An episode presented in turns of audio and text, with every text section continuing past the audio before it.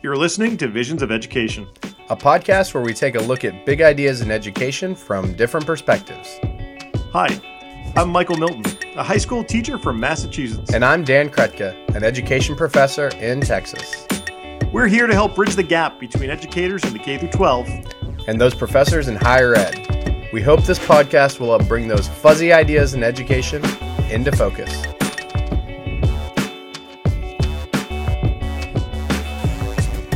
Dan, I know we had to schedule this thing around my parent teacher conferences tonight. Uh, it turns out we did not actually need to do that as parent teacher conferences were canceled. That was a few days ago. I have a feeling I know why your parent teacher conferences were canceled.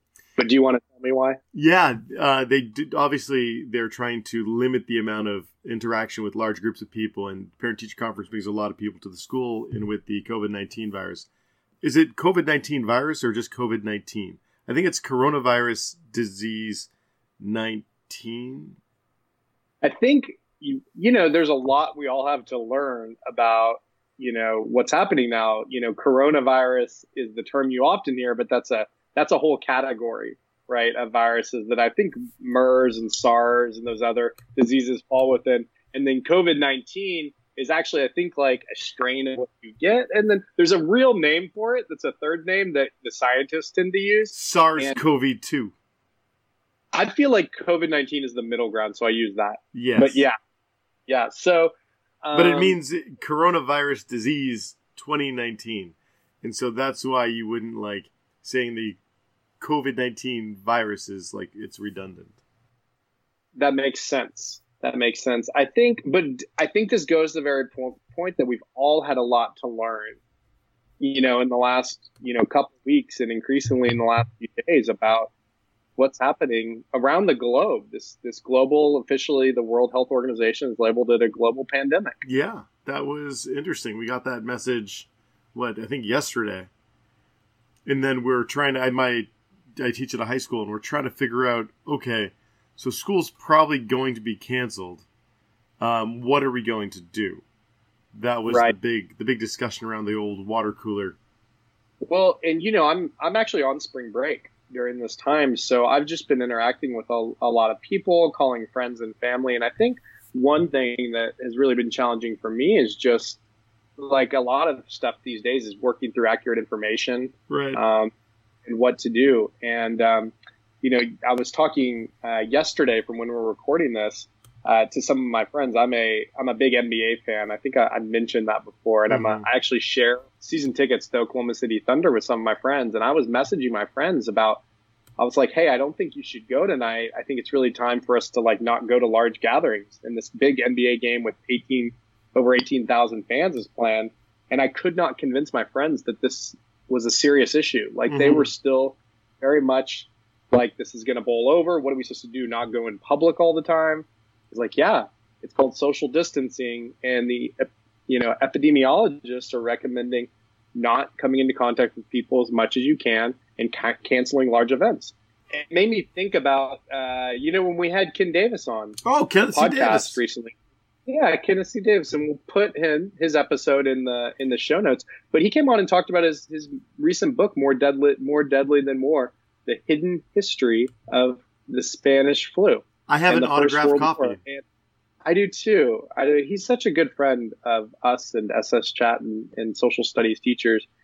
And I always remember the case um, in there's in Philadelphia where they decided not to cut, cancel oh, the parade, the parade, parade and they downplayed it, which is similar to what China did initially with this whole thing, right? They downplayed it, and there's, I've seen a lot of downplaying this, talking about it as being similar to the flu, oh, right. um, which this downplaying it is one of the things that causes people then not to be prepared, right? Um, and not cancel these large gatherings. And so Philadelphia ended up having a very high rate of deaths, and St. Louis canceled their public events and ended up having a lot lower rate. And it kind of shows you how um, we can we can really save lives by taking these types of precautions, especially early. But it's hard to convince people how real the problem is. Yeah. I've been reminded 50 million people died from the Spanish flu in 1918. And a lot of people don't realize it's more than died in the war. Right. Right, because it's something we do, and we talk about this in the episode that does kind of get glossed over Um, we barely mentioned the Spanish flu in our curriculum because um, we focus so much on the war. But that's I wonder if that will change in the near future. well, you'd hope social studies teachers right now are adapting, right? Yeah. And, and talk. This is a teachable opportunity that help, helps students be more prepared right now to understand this issue. Uh, but there, you know, then we've got a lot of on the ground stuff where we have to figure out what to do in schools, right? And a lot of schools are canceling. Oh, my school is officially canceled uh, for the next, starting tomorrow for the next two weeks. Um, we are not going to be in school. For those who are in, I think it's an interesting situation that's happening here. Um, you know, a lot of schools that can cancel are doing so, right? Like yours, um, like a lot of others I know about. But I, I, know that some of the urban school districts have been the most hesitant Mhm. um, to because so many students rely on their schools for a lot of things, and often Right. working parents um, who are more likely to have students in urban school districts, big school districts, um, sometimes have less work flexibility, and so there's real concerns. And so there's kind of two discussions here. One is what do you do if you're in school? Of course, practice good hygiene. You know, um, I, I listened to a really good podcast. I'll put in the show notes from the Harvard EdCast where they had on both an uh, education expert and an epidemiologist, and they talked about schools that don't even have soap. Oh wow! And I, I was just like, it's not a good starting point. But then the next conversation they had was about teachers being worried about how long it was going to take to like for everyone to wash their hands. Oh right! If you have thirty kids, you have to do it twenty seconds. I've heard this. If every kid has to wash their hands for twenty seconds, you're talking about ten minutes for everyone to wash their hands. Although that's assuming only there is only one place to wash their hands, right? Like if if I don't know, a lot of bathrooms have more than one. I don't know. I don't know. Maybe not. If it depends if it's in your classroom or somewhere. But yeah, I mean, there's a lot of challenges around that. And to me, the answer is obvious. We need to prioritize health, right? We need to not worry about our, our standardized tests. We need to think about this as a little more important and, you know, talk to legislators and others to make sure that they're understanding and, and flexible with these types of things. But in your case, you're going online. Do you know what to do? Are you going online or are you just canceling? No. So the state of Massachusetts, we actually had a, um, we were piloting a distance learning program for snow days, and the education commissioner this year stopped it um, because as not everyone has equal access to uh, devices or the internet, it was putting you know some students ahead of others, and so as a result, he stopped it altogether. Uh, so we were discussing earlier this week, like maybe they'll waive it, maybe they'll waive it, and maybe we'll be able to do distance learning. But they ended up just saying you don't have to make up any days after your 185 scheduled days, and so that's where we are right now. Um, so at least for the next two weeks, like that's it. It's just a pause on our. I have research papers due next week, and I just want to grade research papers. I just want to get them done and get them back, and that's just going to be postponed, and everything's going to be changed. But you know, I do appreciate a district just saying it's okay to just take a break, right? Like we, Yeah. we so often get systems and feel like it's the end of the world. But I, I you know, we're, when you're in it every day, I'm sure that's how you feel. Like you have your schedule and your things you want to do. But um, I do think it's it's nice that to just say it's just canceled and the world's Oh gonna, yeah, I mean, you know, yeah. To be sure, the, their lives are going to go on. Yeah, but I know you weren't saying that that's a bad idea, but you too bad they didn't turn in the research. I know. First, you If I told my students today, I was like, if I could go back in time, I would make your research papers due today. Which is the stupidest thing. Like, that's really what I would do. I would do better things than that, I think. I hope. Yeah, I think you would. Well, so a lot of schools are asking their teachers to go online, and a lot of universities are asking them Right. to go online. My Universities in particular. is asking us. We we are on spring break, but we're getting essentially an extra week of spring break with the uh, assumption we are going online after that. And I think it's likely that's for the rest of the semester. Um, and so I think a lot of teachers don't know what to do in regards to that. And so we were fortunate on somewhat short notice that we were able to bring somebody onto the podcast who could help us think about learning online and what this transition might look like for teachers and what they can do and can't do. And so we would love to welcome to the podcast Michael Barbour. Welcome. Thank you. Hey, Michael Barbour. Thank you for joining Yeah. us. It's a pleasure. Thanks. Do you mind telling us a little bit about who you are? Now, I know it's pronounced Barber, like the person who cut your hair, but who is Michael Barbour? Um, I'm a associate professor of instructional design at Touro University, California, in Vallejo. Uh, but I'm originally from Newfoundland, Canada. Basically, born and, and, and raised in a relatively rural area, and um, uh, for the last, I guess, two decades or so, have been quite active in the K 12 online learning space, largely in part because at one point in time I had the pleasure of being a high school social studies teacher in a small rural district in uh, Newfoundland, and uh, the district I was in had a number of online AP social study or online AP math and science courses, but there was no online social studies at all. And being a social studies teacher and someone who's a little tech savvy, I thought, well, hey, you know, I can do something about this. Um, so I, I, started putting these AP European history and U.S. Uh, government and politics courses online, and um, I've been working in the field really ever since. Oh wow, that's great! You saw the need and then you filled it. Or I was just, you know, a social studies nerd and, and didn't want all the science and math folks to have all of the fun. That's your radioactive spider bite moment. we have to make sure the math and science folks, you know, don't feel like they're lapping us at any point. They get a lot of they get a lot of good attention with the with all the STEM stuff. Well, um, it's so too. It's and it's funded, right? Exactly. Um, well, what what was the impetus for your district to to take those courses online? Was it just to give students the option, or was it because you were in a rural area? Yeah, we were. It was a, a rural area. The closest school to me was about sixty miles away. We had, I think, ten high schools in the district, of which uh, I think six of them were all grade schools. Most of them had like 200 kids or less. So you were having you know, maybe 15 to 25 kids in each grade level. And if you had one or two that wanted to do advanced placement, that was really all, you know, all they had. So you don't devote a teacher to one or two students when you've got that few resources in that small school. So this was really the only way to offer it.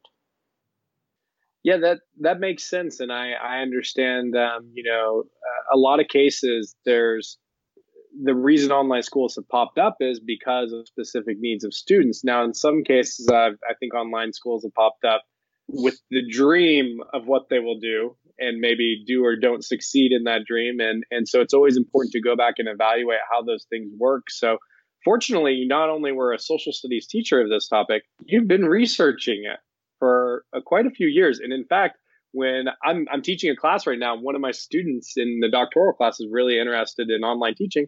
And they said, you know, they wanted to learn more. And so I just started searching, and your name popped up many times when I did those searches. So can you tell us a little bit about the research you've done and how, how it can help us think about what quality online education looks like? Sure. Um, well, I, I, guess it started back when I was working in that program. I was working on my master's at the time, and I had to do a thesis. And like most master's programs, just about every course had a research paper attached to it. So to be a little bit more useful, I tried to always pick topics that were directly relevant to the teaching I was doing in, in this online program. Um, and that eventually led to a, a, doctoral program and a dissertation, and then a career as an academic. Where, um, you know, you know us academics in the ivory tower, we've got to publish or perish in that kind of situation. So it's uh, uh, it, I've been fortunate in that uh, you know I, have had those opportunities, and that also there weren't a lot of people looking at this area when I first started, so it gave me the opportunity to explore a wide variety of, of topics.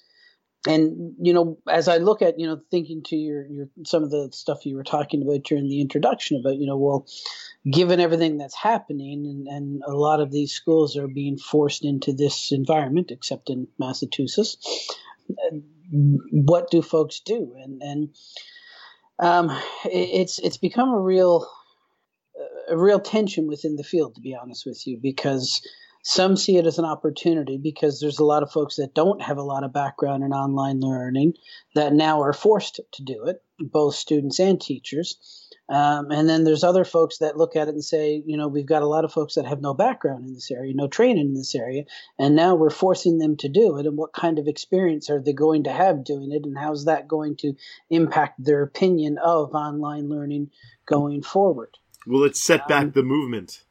Exactly. And one of the things you'll notice, uh, particularly in higher ed, I haven't seen this as much in the K 12 environment, but you'll notice in higher ed, they so many of these programs have specifically decided to use the term remote teaching as opposed to online teaching.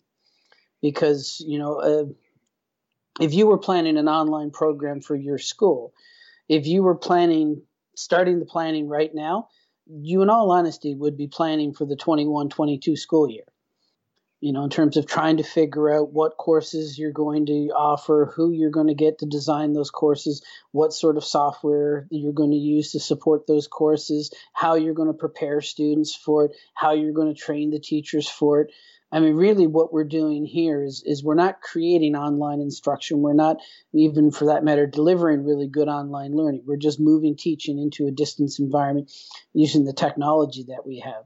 Touro is is primarily a medical school, and you know, because of that, I, have taken to using the, language. You know, we're not really planning out a course. We're triaging what to do to get through the next X number of weeks that you know we've got to to survive this. And I, and I think that's one of the ways in which, regardless if you're in higher ed or in the K-12 environment, that you want to look at this is how do I triage what has to be done so that I can you know survive however long I've got to go. I think one suggestion I, I saw recently is not overthinking what's possible in such a short amount of time and keeping it simple, right? The the idea that you don't have to go high tech, you don't have to create fancy videos with all kinds of stuff. You can go low tech as much as possible. Um, I was talking to a colleague, I was like, you know, you can just assign good readings and have them write reflections, and that may not be everything you want, but that simplicity may be what's appropriate for the moment. So what what what do we do in remote teaching and what do we want to do in in great online teaching that we need to understand the difference between those two? I guess to start with the first part of your question, what do we do with remote teaching? Your example actually is exactly it. You know, think about what is the easiest way in which I can get this content across to my students and, you know, if that means emailing them a PDF that they read and then they write a reflection, email it back to you. If if that's going to accomplish the goals for, you know, the objectives that you've listed for that particular content, then that's great. You know, there's a lot of content that's freely available out there now. And while you could spend five or six hours creating a lovely instructional video, in fact, if you look at the research, they say that eight to 12 minutes is sort of the sweet spot in terms of the length of an instructional video, but as someone who does this on a regular basis, I can tell you that a 10 minute video is going to take me about two to three hours to, to actually put together. And you guys editing podcasts, I'm sure, have a similar experience in terms of, you know, the amount of time that you end up with compared to the amount of time it actually took to get you there. Uh, whereas I can spend 15 minutes and probably find a video that someone else has created online. And while it might not be exactly what I'm looking for, it's good enough for now. And, you know, covers off 80% of the content that I want to cover off. And I can write a little paragraph that goes along with that when I send out the link for it. Um, you know, even with looking at like a lot of schools don't have a learning management system, and you know they're scrambling now to try to get a short-term contract with Canvas or Blackboard or one of these other companies to to get them. When a lot of this could just be done with, you know, uh, um, simply just by going back and forth and emailing folks, putting up a basic web page or setting up a, a, a free site on Blogger or EduBlogs or something like that, and just using that to post that quick content. But that idea of you know what is the easiest way I can do this now, I think is really how we want to pr- approach the remote teaching. I think one one idea I've had, Michael, we've talked about a lot on here, and we can reference back to is um, inquiry is really big in the social studies right now. And so the inquiry design model, um, really what it does is it encourages you to come up with a question, then have sources, right? So you give students your sources, things to read, videos to watch, things that a lot of stuff's already created, right? crash course videos may be very helpful for people that have a lot of con- content to cover right now because they cover a lot that's probably more geared towards high school. And then you have your activity that they do, whatever their for, their task is, right? And so you have your question, your sources, and your task. And I think that to me, that's a pretty simple model. And if you have a learn learning management system where you can have interactions, I mean, I think that's great. Um, if you're able to do live video conferencing and that works, I think that's great. But the reality is, some students may not be able to do that, and we have to plan about it. And there's also probably an issue around like you don't want to ha- do something that like two thirds of your class is going to be able to do, and then the other third gets left out, right? I mean, that seems like that wouldn't be a good idea. So, if you were planning for the next school year, I mean, what are the things you would want to do if you had more time? Well, if you have more time, you can sort of be a little bit more specific about what it is that you have to do compared to what it is you'd like to do and be able to plan out things for students in both categories you know so you have the the basic things and, and we do this in our classroom all the time anyway. You know there's a basic level of understanding that we want all of the students in the room to have. But if i walked into my classroom and that's all i did you know a third of the class is going to sit there being bored all the time um, and for that matter, a third of them are going to have it done about halfway through, and then there's a third that you know are, they'll get it, but it'll take them the full time to get it. For right now, that's okay.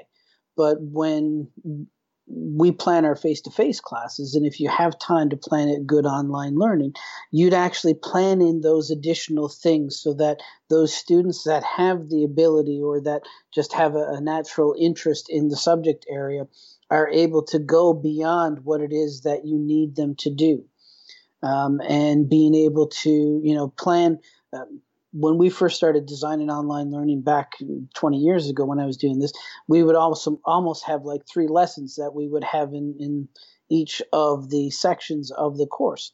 You know, there was a lesson that basically just covered the objectives and nothing else there was a lesson for our average ability students or the students that you know your b and c student type person you know that it had a little bit of enrichment in there. There was a little bit of tying it to larger concepts but you know it didn't go that much beyond essentially what it was that we were required for um, the the end of course test and then you know we'd have a, a, third section. We'd actually color code these to be honest with you. This was how bad it was at the time. Oh, wow. you know so essentially every student had to do what was in black.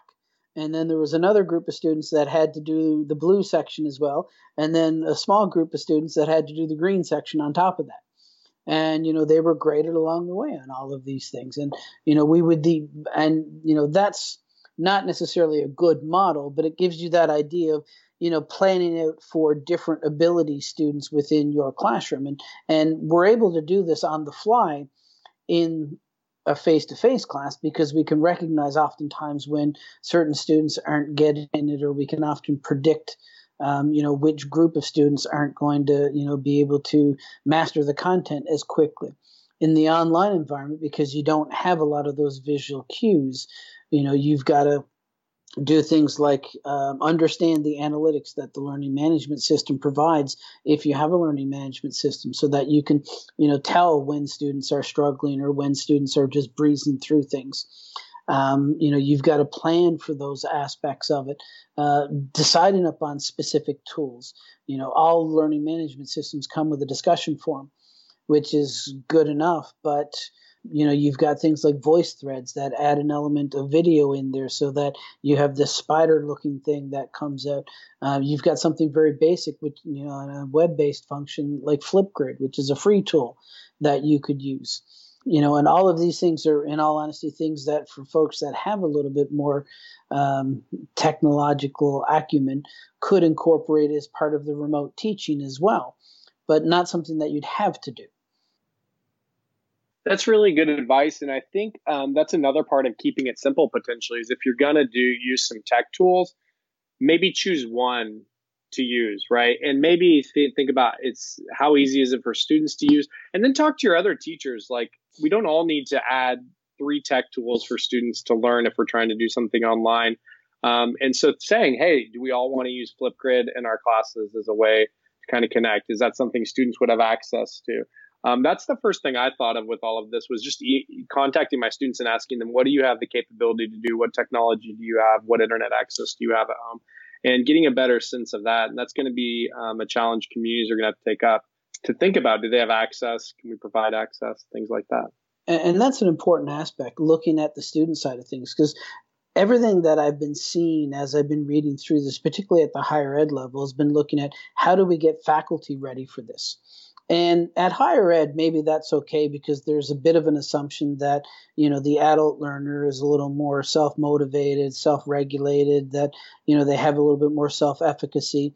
You know, those are terms that don't describe a lot of our high school kids or middle school kids or, you know, our elementary school kids in particular. While it's it's going to be a, a steep learning curve for a lot of, you know, teachers to try to figure out how to teach remotely it's going to be just as difficult for students to figure out how to learn successfully in a remote, independent, isolated environment. The idea of, you know, not using too many tools and trying to keep things as basic as possible right now isn't just for the ease on the teacher's end. It's going to make it a lot easier for students to get through this as well. You know, one of the reasons that we um, you mentioned in your introduction that you know some of the research has shown that you know students tend not to do as well in these environments. And Mike, you mentioned in Massachusetts that you know access to the technology and, and being able to get at these systems is a big issue. One of the reasons students don't do well in these environments is because they've spent the last X number of years learning how to learn in a classroom and some of them have gotten very good at that and some of them have gotten mediocre at that but that's how they've learned to learn and now all of a sudden we're asking them to learn in a completely different environment and really providing them with no lead up to that no you know here's how to get ready to learn in this kind of environment and we use like we used uh, Google Classroom as a as a management tool. We could have done it. We have the capabilities, but unfortunately, you know. Oh. Well, I, I think about too how uh, some kids don't want to be in the classroom. they don't want to go to class, but they have to. School's compulsory. They know they have to show up there. At least most of the days they have to show up there. Sitting at home, maybe with no parents there, they possibly are working, things like that. That's a totally different responsibility. I mean, let's be honest. 13 year old Dan might have struggled with like actually sitting down and doing the online work. And um, I do wonder if, if schools are requiring this, if, if a big thing to think about is not overwhelming students, be reasonable about it, right? Do not overassign because it's some students just I don't know, you know, the, the I could see the gap between students grow within a class in this environment. Do we know what kind of students um, tend to succeed more? I mean, is it students who who have the resources and technology to to be online and have tons of devices? Is that like a big big difference, or do do we know demographically um, around students? No, actually, it, it's interesting because um, that's a question that often gets asked um, in the field, for that matter, about most technology-based learning environments, and it's it's the wrong question to ask, to be honest with you. In the field of educational technology, there's sort of an infamous article that um, it wasn't the first time this is said, and it's been said many times since, but it's sort of the best sort of coin of phrase that had, has been said with. Uh, Richard Clark, uh, who is a professor somewhere here in California, uh, wrote an article in the Review of Educational Research, which I'll add into the show notes because uh, it's available in open access, uh, looking at the impact that media or technology has on learning. And he has a line in there that says media or technology impacts learning the same way a delivery truck impacts the nutritional value of the groceries that it carries. Um, essentially, the idea is that technology is just a medium in which instruction is delivered, and it's the instructional design and the pedagogy that impacts how much or how little a student will learn. Um, so, you know, the answer to your question, which type of students learn best in an online environment? Well, it depends on the online environment. I've seen, um, you know, some great uh, programs set up where they created the entire program around addressing a particular population of students, and in some cases, very challenging populations of students that weren't being served in the face-to-face environment, and they've had great success in those type of situations. but they started with the question of okay, how do we design this program so that it's going to suit the needs of this particular learner? And you know, so if you put another type of learner in that environment, they wouldn't do so well. One of the difficulties is that for much of the online learning that we've got out there right now, they tend to be either designed for your really high ability student, like those AP social studies courses I was doing, or you see a lot of online credit recovery on the opposite end of that. Students who really just, you know, aren't credit recovery type students don't do well in that environment. Anyone who's not an AP type student doesn't do well in in, in that environment. And so you need an LMS for the rest of us. Well, we need to start designing programs for specific students in much the same way you walk into your classroom and you don't teach one way all the time. You know, you teach different ways, uh, you engage in, you know, different pedagogical strategies to try to get different students interested in what it is you're doing. And we just haven't done a good job at doing that in the online environment. See, I thought your metaphor was going to be that Elon Musk had invented delivery trucks that make our food more nutritional. But I guess not. you know that's actually how a lot of uh, technology works in education. We make these big promises that it's going to transform things.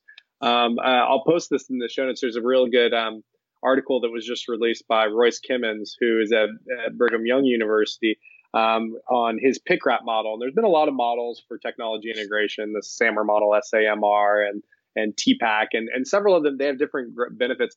But I really appreciate his because it doesn't presume that technology improves educational outcomes, right? It's, it's, it doesn't presume that. And I think that's really important because I've seen teachers use technology and make their lessons worse many times. I was like, if you just got rid of the screens and everything, you probably could have had a more meaningful conversation than trying to do this high tech thing that took 12 minutes to explain um, and you ended up losing time you needed. So I, I totally agree. I think it's it's less about the technology and more about the pedagogy.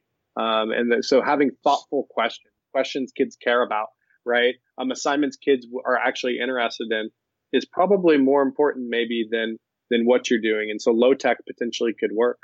Yeah, you know, things like you said, good questions, clear instructions, providing good resources. You know, and these are all things that teachers are good at anyway right? So, you know, in often cases, trying to incorporate the latest and greatest technology, regardless if it's because you've got to teach remotely or because, you know, you're looking to make a splash in your classroom, gets in the way of those things that teachers do well anyway. Dr. Barbour, thank you so much for joining us. I, I hope that this puts people at ease that, you know, teaching online doesn't, you know, have to be, you know, especially when you're doing this temporarily to help students, you know, get through the school year and figure out ways to move forward. That doesn't have to be, you don't have to do everything. You don't have to reinvent the wheel.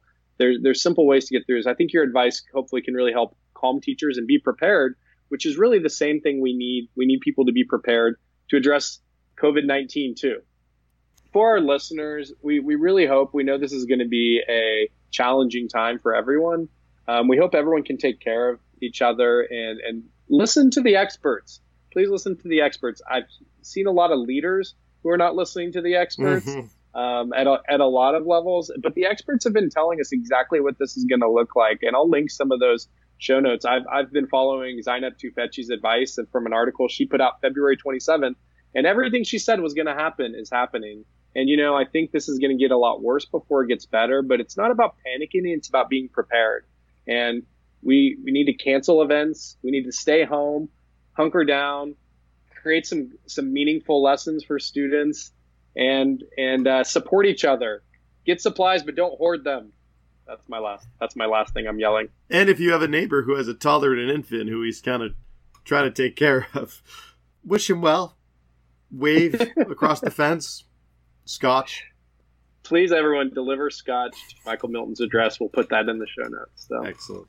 So again, uh, Dr. Barbour, thank you again so much for joining us. How can people uh, connect with you online? Um, well, my website is just michaelbarbour.com, so that's probably the easiest place to find me. Excellent. Well, again, thank you so much, uh, and we do hope to keep the discussion going. It was a pleasure chatting with you guys. And with you. At the Vision of Education podcast, we're all about sharing the learning. If you're doing something fun or creative education, or you just need to vent, we're there for you. like the Friends program, except we're not going to go behind a paywall. We'll always be there for you. Hit us up at Visions of Ed. And of course, we're on the Facebook and in that one other place. And if you haven't already, please tell your parents, subscribe to us on Apple Podcasts, Stitcher, Google Play, and anywhere you want us to be, particularly if you put us in your headphones and you just keep your distance. We're probably all going to be stuck at home for a while, so you're going to probably have a little bit of time to write us a five star review. Oh my goodness. and goodness! if you do so, we will read it on the air. Um, but take care of all your needs first. Write the five star review second. yeah, Um, that's definitely that's secondary. That's secondary. Like after after self care, watch some episode of Parks and Rec, and then write a five-star review. then the five star review. We would like to thank Sarah Galvin of Michigan State University and the site EdTech Conference, the social media SIG, for her outstanding editing skills. Thank you.